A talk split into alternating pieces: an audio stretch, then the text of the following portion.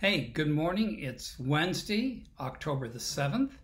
And if you are following along what's going on in the world, this is the night of the presidential, vice presidential debates, which I don't know if you're interested in those kind of things. I am. I like to watch those. I don't know if they change my vote or my opinions, but I like to watch them. I'm kind of a news junkie, uh, we might say. So perhaps you'll tune in and watch those. I don't know. Um, but welcome. We're glad you're here today. And I wanted to focus today a little bit on a passage of scripture and then may think I go astray, but you watch. Uh, Psalm 63. Psalm 63, verse 1 says, You, God, are my God. Earnestly I seek you. I thirst for you. My whole being longs for you in a dry land and a parched land where there is no water. Now, perhaps many of us don't think, well, I don't have that, but our souls really need that, don't they? They really need to reach out to God. And we need to have God, and we go and search for Him, and He can be found. That's the beauty part about it to make that work. So, uh, I want to tell a little bit about handicaps. I am um, I am uh, colorblind. Well, not completely. I see a lot of different colors, but red greens mix, which is very common, I understand, among men who are colorblind. Sometimes there are a few women who are, but mainly men. And uh, I a little bit of blue purple, which I think it has a little bit of the red in the purple. Is that right? I don't know. So I don't see things the same. So um, when people ask me my opinion on colors, um, and I point something out, I have learned to hmm, let somebody else make that decision. If you leave it up to me to create the colors, it'll be memorable. And you will uh, wonder, what in the world was he thinking?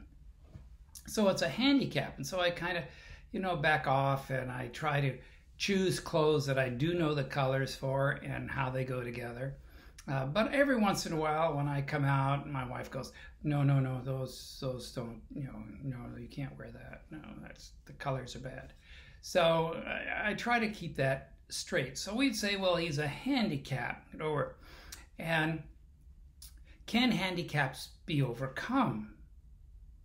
Well, I have a friend, uh, a wonderful young man named Rusty. And Rusty is an amazing person.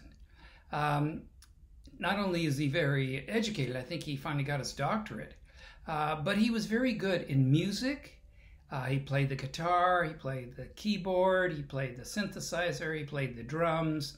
I don't know what else he played. He was very talented individual. He liked to water ski, he liked to snow ski, he liked all kinds of things he liked to do. And the thing about Rusty was when he led our praise team at a church I was at, he he was blind. And as I sat and watched Rusty and learned from him actually, he didn't let his handicap of being blind stop him from being in the world. Oh, he could have withdrawn, says, Oh, I can't do this, I can't do that.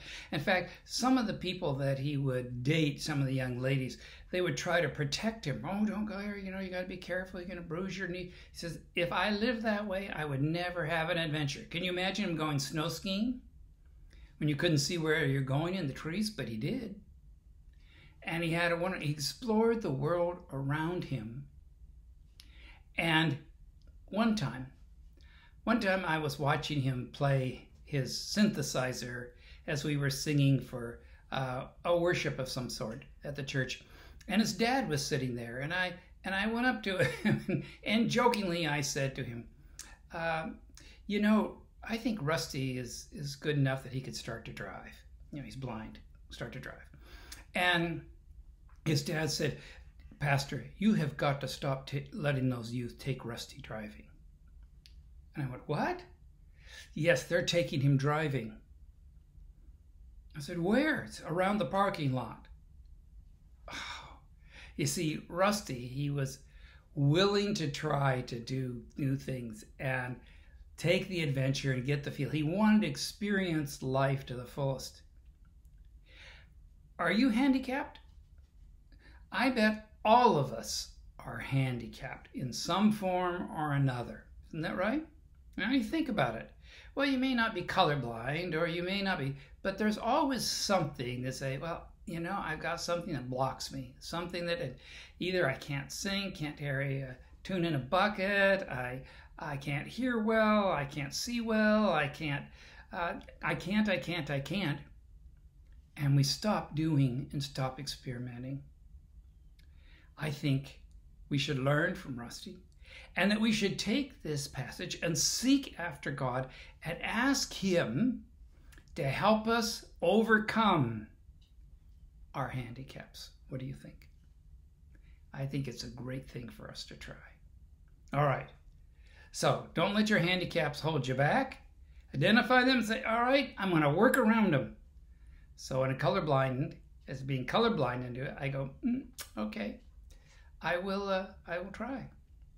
I will try to do that and see, find other ways that I could do it. Ask other people and work around it and then keep going. All right. Dear Lord, thank you for that. We thank you that you have been with us and may you uh, find us as we seek for you, that we look for you and seek you with all our hearts, that you may help us with our limitations by your grace. Be with our country, be with our world. In Jesus' name, amen. All right, we will see you tomorrow, and we will be talking about what's going to happen this weekend a little bit as we go forward. All right, God bless. Have a great day.